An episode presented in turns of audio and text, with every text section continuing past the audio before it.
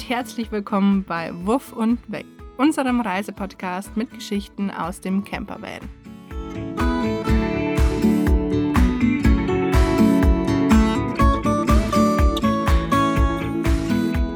Heute haben wir ganz besondere Gäste in unserem Podcast, nämlich Sarah, Philipp und Labrador-Hündin Ellie von Vandog Ellie. Und wir haben uns zehn Fragen überlegt, damit auch du sie ein bisschen näher kennenlernst. Also starten wir mal mit Frage Nummer eins. Möchtet ihr euch mal vorstellen, wer seid ihr und wie seid ihr eigentlich zum Vanlife gekommen und wer war eigentlich der Drahtzieher von euch? Also erstmal vielen Dank für die Einladung zu eurem coolen Podcast. Mein Name ist Philipp, ich gebe das auch mal gleich weiter an meine Frau Sarah, damit wir uns ein bisschen vorstellen können. Genau, also zusammen mit unserer Ellie Hündin reisen wir jetzt seit ich würde mal sagen, ja, Anfang April diesen Jahres, also gute sechs, sieben Monate mit unserem Campervan Fritzi. Und ja, wie das Ganze eigentlich gestartet hat, da müssen wir, glaube ich, in das Jahr 2020 zurück, weil da haben wir unseren ersten Van gekauft, einen ganz alten VW T3 Westfalia aus dem Jahr 1980, also ein richtiger Oldtimer mit 50 PS, luftgekühlt und da haben wir so das erste Mal gemerkt, was entschleunigtes Reisen bedeutet.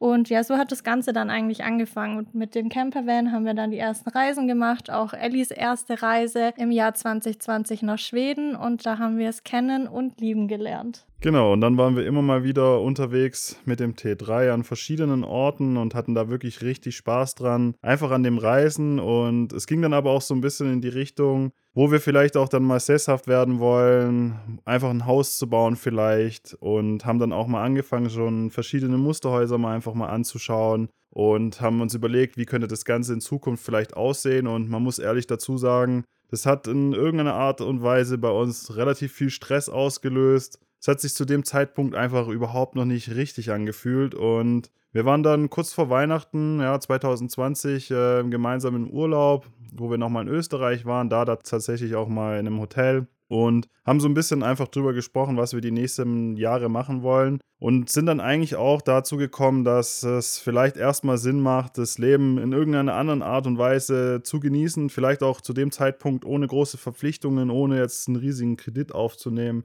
und dann auch diesen Kredit in den nächsten Jahren abzubezahlen mit einer Verpflichtung, die einfach da dahinter steht. Und ich glaube, so sind wir dann auf die Idee gekommen, irgendwie lieber zu reisen und diese Zeit mal zu nutzen und haben dann einfach so den Plan ein bisschen geschmiedet. Genau, und der Drahtzieher war in dem Fall tatsächlich der Philipp. Ähm, und als er dann die Idee hatte, komm, lass reisen gehen und kein Haus bauen, war ich dann natürlich Feuer und Flamme.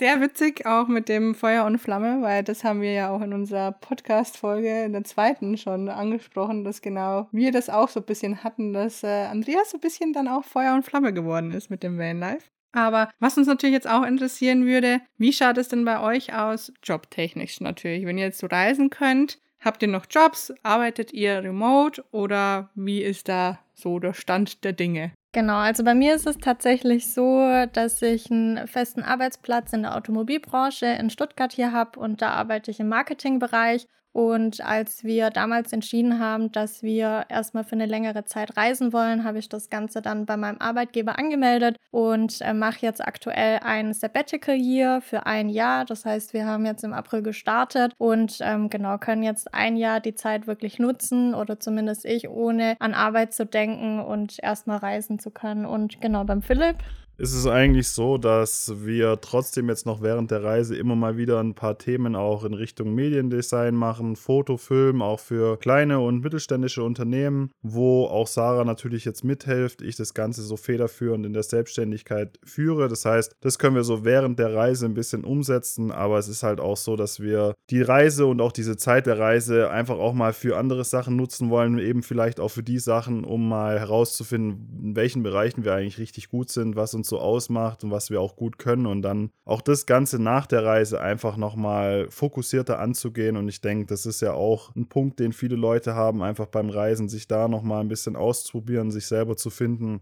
und dann quasi vielleicht auch nach der Reise nochmal in andere Bereiche im Leben zu gehen. Deswegen sind es eigentlich beides Berufe, ich glaube, in denen man auch gut remote arbeiten kann und man auch gut unterwegs weitermachen kann. Nichtsdestotrotz denke ich, sollte auch der Fokus bei so einer Reise vielleicht dann nicht immer unbedingt auf der Arbeit liegen, Und ich glaube, ein guter Mittelweg äh, ist da die beste Methode, weil auf der anderen Seite, wenn man natürlich jetzt nur am Reisen ist, ist auch so ein Wiedereinstieg in die mehr oder weniger normale Gesellschaft, würde ich jetzt mal sagen, relativ schwierig.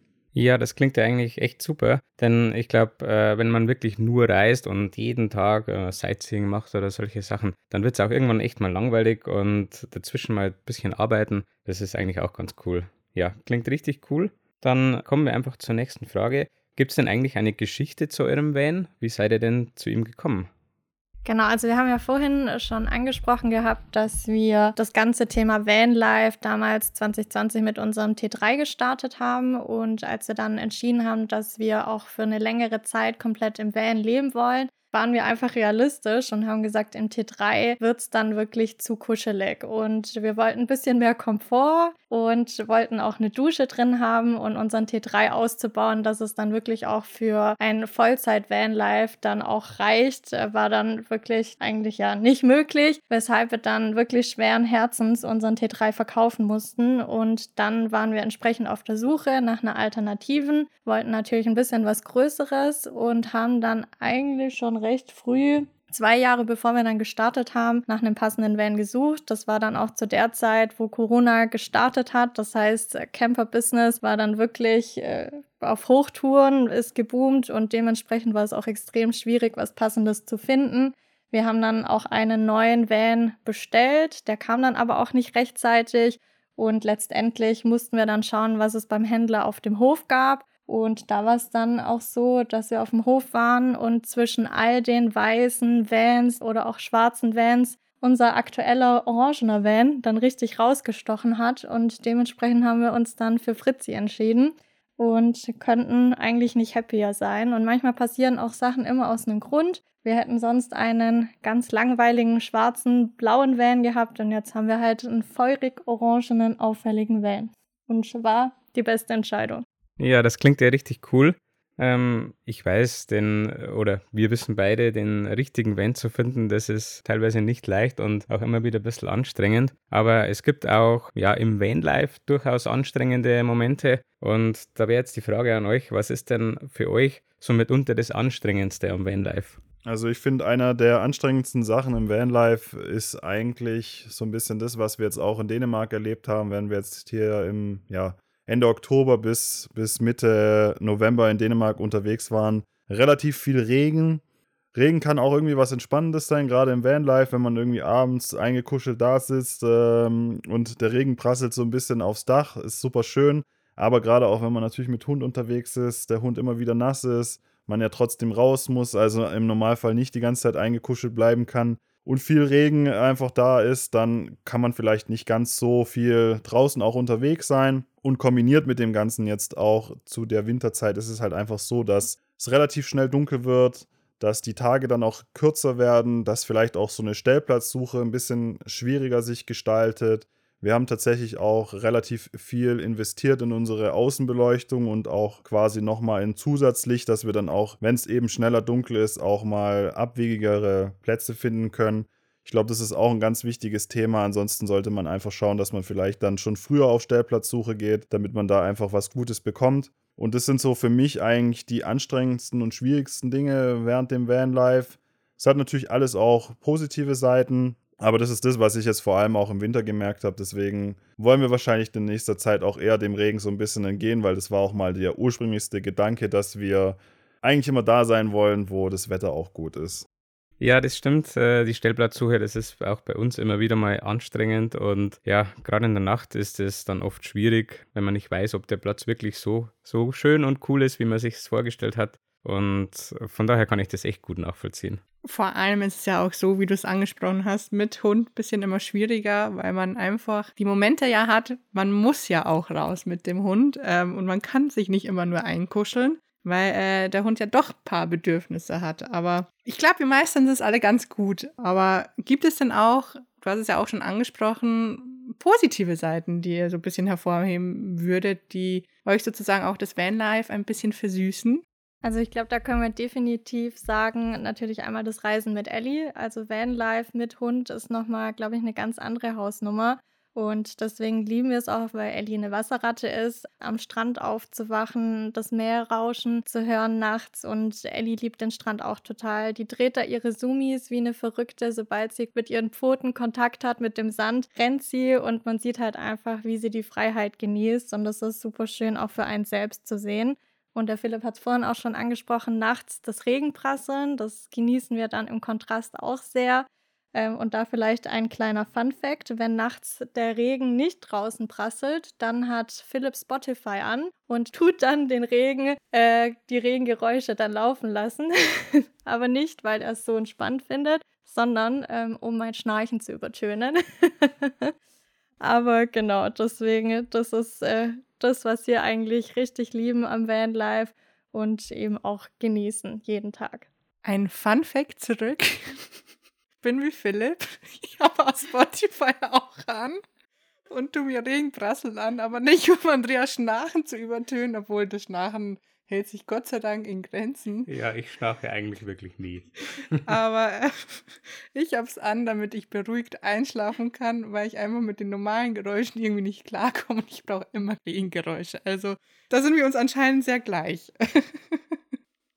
ihr habt es ja schon angesprochen, ihr wart ja schon in Dänemark. Aber welche Länder habt ihr denn schon bisher bereist und wo hat es euch denn am besten schon gefallen? Also wir sind ja im April gestartet und haben eigentlich zu dem Zeitpunkt noch gar kein klares Ziel gehabt, haben dann einfach mal so ein bisschen die Wetterlage in Europa angeschaut, weil, wie ich gerade schon gesagt habe, war so ein bisschen der Hintergrund auch oder der Hintergedanke, dass wir einfach wollen, an den Orten zu sein, wo eben gutes Wetter ist und haben dann eigentlich mal ziemlich spontan gestartet und sind Richtung Süden gefahren und sind dann irgendwie über Umwege nach Sardinien gekommen. Tatsächlich sind es ja auch so ein paar Umwege mit so einer Fernfahrt, haben das auch vorher noch nie gemacht hat tatsächlich ganz gut funktioniert, auch mit Hund. Also ist wirklich sehr zu empfehlen, das Ganze mal auszuprobieren. Vielleicht um der Frage auch schon mal vorwegzunehmen, am besten hat uns tatsächlich dann auch in Sardinien gefallen. Das ist vielleicht auch so ein bisschen ein kleiner Fehler gewesen der Reise, dass man vielleicht nicht unbedingt mit dem allerbesten starten sollte, weil dann natürlich ähm, die Hürde schon sehr, sehr hoch ist. Also gerade im April, Mai ist es in Sardinien traumhaft, noch wenig Leute unterwegs. Das Wetter ist schon sehr, sehr gut. Man hat wirklich wunderschöne Strände dann mehr oder weniger für sich alleine. Man kann mehr oder weniger auch überall frei stehen sind dann eigentlich auch wieder über Frankreich zurück aufs Festland gekommen, da ein bisschen in Frankreich unterwegs gewesen, sind dann auch nochmal hoch nach Deutschland, bis nach Hamburg hoch, sind dann wieder rüber gefahren nach Frankreich. Also wir hatten nie so klare Ziele, dass wir jetzt so ein Land nach dem anderen machen wollten, sondern wir hatten dann auch immer mal wieder andere Veranstaltungen oder Sachen, die wir machen wollten und sind dann auch so mehr oder weniger kreuz und quer durch Europa gefahren. Wo es dann ein bisschen konkreter war, war dann einfach durch den Eurotunnel nach England, nach Südengland vor allem, dann auch eben an der Westküste hoch, bis wir dann auch am Ende des Tages bis nach Irland rübergekommen sind. Also auch da nochmal eine Fernfahrt, nicht ganz so lang wie nach Sardinien und auch wesentlich entspannter eigentlich von der Zeit. Tatsächlich war es aber da auch so, dass der Hund nicht mit auf der Kabine war. Das heißt, das war nochmal ein bisschen eine besondere Situation, aber dadurch, dass wir auch viel Zeit investiert haben, dass der Van sehr sicher und sehr komfortabel auch für Ellie ist und so ein bisschen eine Ruhezone für sie ist, hat sie das auch wirklich richtig gut gemeistert. Das ist natürlich was sehr Individuelles, um dann auch so eine Fernfahrt zu machen. Das muss jeder für sich selber entscheiden, ob der Hund einfach da die Fähigkeit hat, ähm, trotzdem zu entspannen, auch wenn er mal für eine kurze Zeit alleine ist. Und so haben wir dann eigentlich Stück für Stück die Länder bereist. Aber wie ich gerade schon gesagt habe, Sardinien war so echt unser Highlight landschaftlich, ähm, vom Klima her. Dadurch, dass es natürlich ja zu Italien gehört, ist natürlich auch das Essen sehr, sehr fein und sehr, sehr gut. Und ich glaube, da hat man eigentlich alles, um mal richtig, richtig gut in, in Vanlife zu starten. Also können wir euch auf jeden Fall auch empfehlen. Ihr wart ja noch nicht aus Sardinien, deswegen genau. ja, vor allem, wenn es da gutes Essen gibt, dann glaube ich, bin ich da der Erste, der Ja sagt. Und ich glaube auch, Christine würde dann nicht Nein sagen dazu.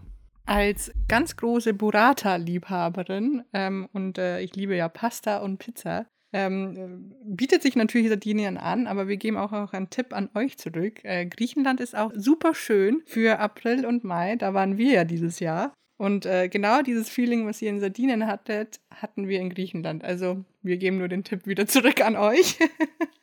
Aber das kommt, also da geht es jetzt zum, zum Beispiel auch zur nächsten Frage weiter. Wo würde denn jetzt eure nächste Reise hingehen? Vielleicht ja doch nach Griechenland?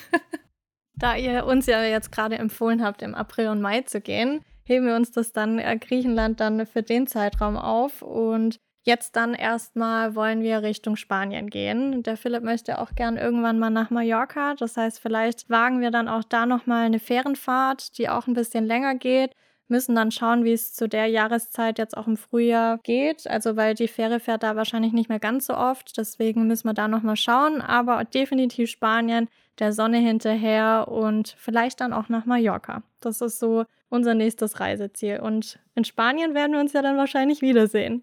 Ja, auf jeden Fall. Und ich glaube, da können wir auch gemeinsam dann die richtig coolen Stellplätze anfahren. Da freue ich mich dann echt schon. Vor allem, wenn es dann äh, abends wieder Lagerfeuer und Stockbrot gibt. Das war nämlich richtig lecker.